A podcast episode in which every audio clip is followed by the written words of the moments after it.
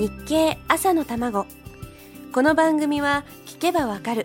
読めばもっとわかる日経。日本経済新聞がお送りします。おはようございます。林さやかです。最近街に溢れている感じがする言葉。訳ありというのがかなり気になっています。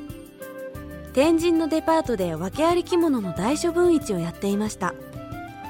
中古だったりほんの少しの傷物だったり貸し衣装として使われたものだったりカタログの写真を撮るためにモデルさんが着たものだったり訳ありの訳の部分はそれぞれなんですが確かに和服のお値段としては驚くほどの特価で販売されています。同じようにお中元で売れ残った商品の箱を開けてバラで安売りしていたり本当にもう世の中は安いものしか売れないんですね。8月27日の日経にはまさにそういう記事が載っていました。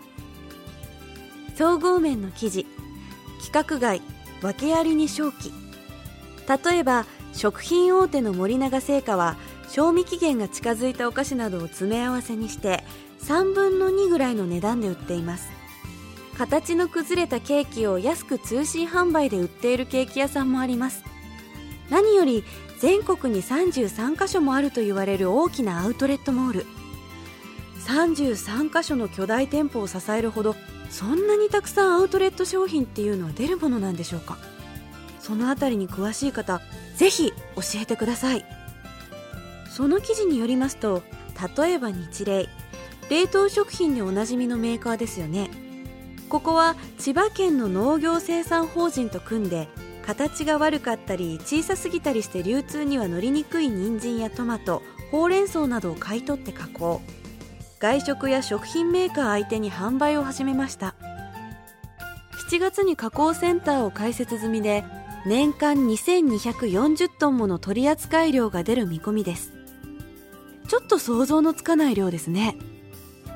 セブンアイは規格外の野菜を安く売ったりそんな野菜から作った漬物を安く売ることでかなりの売り上げを上げています。